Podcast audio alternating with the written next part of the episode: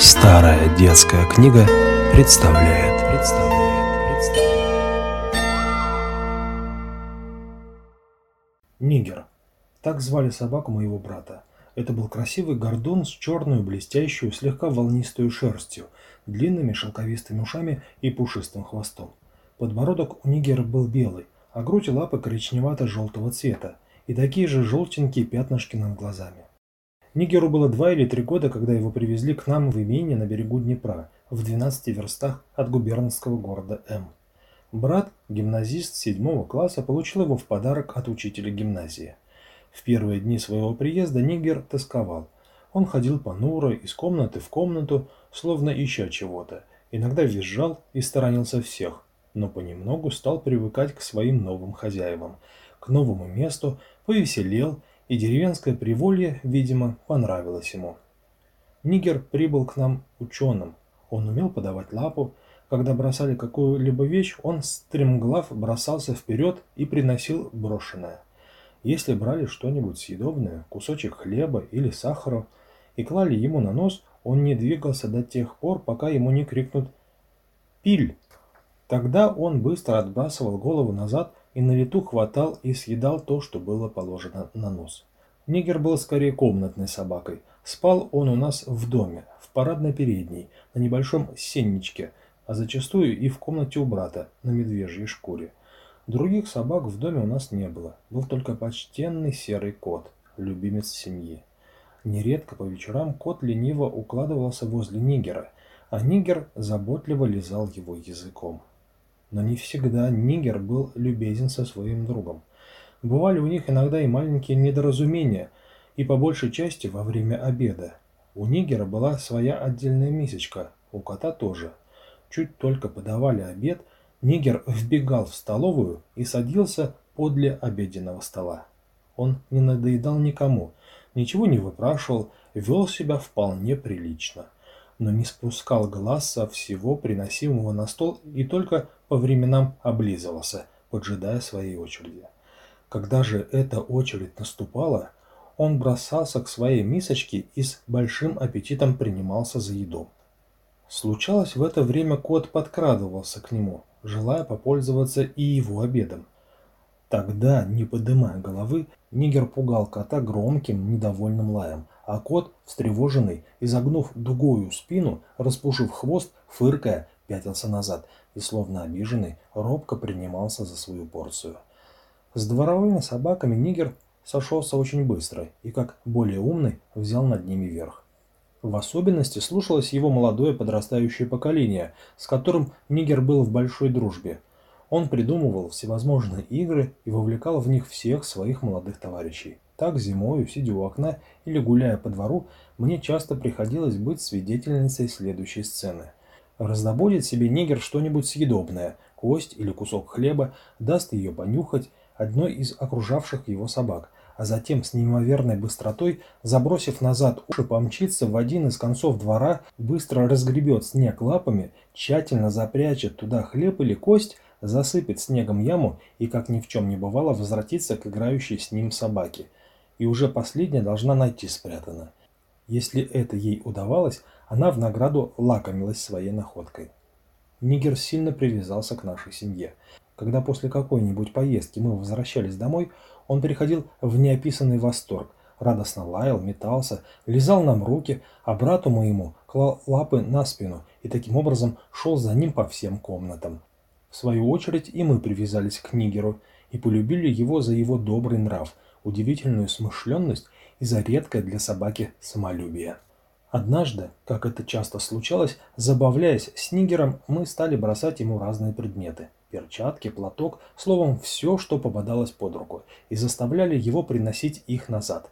Он живо и охотно исполнял наши требования, хватал брошенное зубами и, грациозно перекачиваясь, с торжествующим видом возвращал кому следовало брошенную вещь, в комнате, где это происходило, на этажерке лежала розга, предназначавшаяся для кота. Брат взял эту розгу и бросил ее, как и все другие вещи. Но на этот раз Нигер не тронулся с места и не обнаруживал ни малейшего желания исполнить приказание. Только, часто мигая, переводил взоры от брата к розге и обратно, издавая чуть слышный жалобный визг, словно умоляя не заставлять его делать того, что ему не нравится. Упрямство Нигера вывело брата из терпения, и он строго крикнул ему «Вон, Нигер!». Слова эти произвели на Нигера сильное, неожиданное впечатление. В один момент он вскочил с места, опустил хвост и голову и, съежившись, не оборачиваясь, выбежал из комнаты. Два дня Нигер не показывался в доме, не приходил ни к завтраку, ни к обеду и даже не ночевал в комнатах. Отсутствие его начинало тревожить нас. Мы пробовали искать его в саду, в ближайшей роще. Напрасно. Наконец, на третий день во время нашего завтрака Нигер вошел в столовую. Он имел печальный, загнанный вид. И вместо того, чтобы подойти к кому-либо из нас, крадучись, направился прямо к этажерке, взял с нее розгу и жалобно визжа положил ее брату на колени. Мы были тронуты и поспешили утешить и переласкать бедную собаку. Зимой большую часть времени Нигер проводил в комнатах, но с наступлением летней поры деревенское приволье манило и влекло его на простор. Рано утром он собирал всех дворовых собак и вместе с ними бежал за пять верст в лес.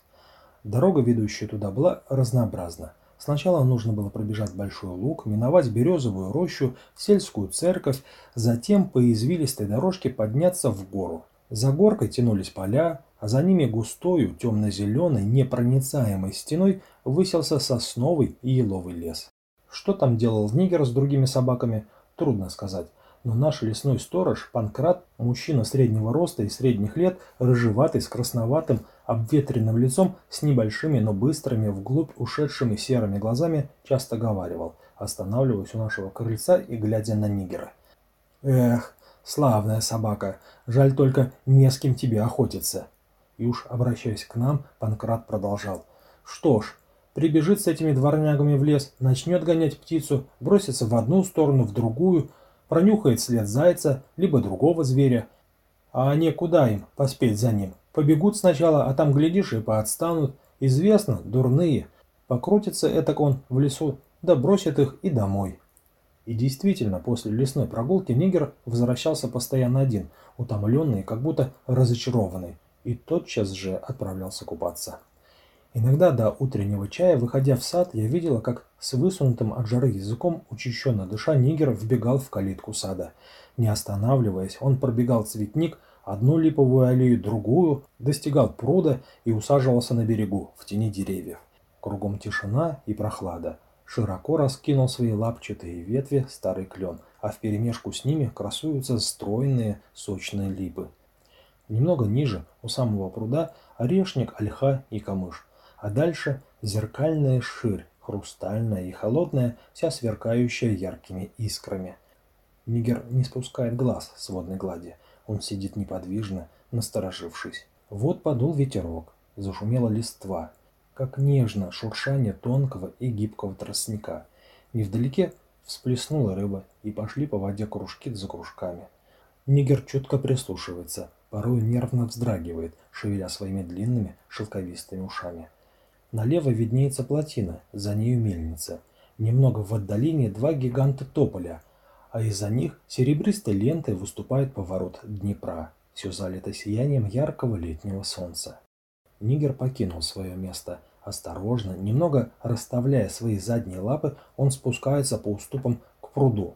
Сухая ветка хрустнула под ним. Перепуганная лягушка бросилась в сторону. Один смелый прыжок и Нигер в воде. Вытянув голову вперед, доплывает он почти до середины пруда, делает широкий поворот назад и выходит на берег. С его длинной шерсти струится вода. Он встряхивается, брызги разлетаются во все стороны, и чтобы получше обсушиться, бросается в траву и долго катается в ней.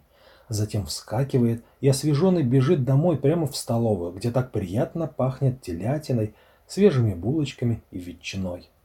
И удивительно верно умел Нигер рассчитывать свои часы. Он никогда не опаздывал к утреннему чаю, несмотря на то, что ежедневно отправлялся в лес. Одна из таких его прогулок была для него, однако, роковой. Однажды он возвратился домой какой-то странный, взъерошенный. Через несколько дней мы стали замечать в нем большую перемену. Он сделался вялым, печальным, безучастным ко всему окружающему – Глаза у него потускнели, и он ходил понурый, с опущенным хвостом, как наказанный. Когда его манили, он неохотно подходил намеренно, удалялся от людей, прячась в кустах, и даже перестал ночевать в доме. Аппетит пропадал у него с каждым днем. Он даже незаметно исхудал и к еде почти не прикасался.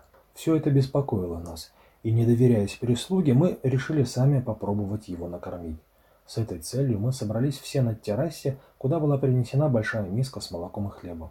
Как сейчас помню этот осенний, теплый, тихо догорающий день. Яркий багрянец заходящего солнца золотил чуть-чуть поблеклую листву нашего старого тенистого сада.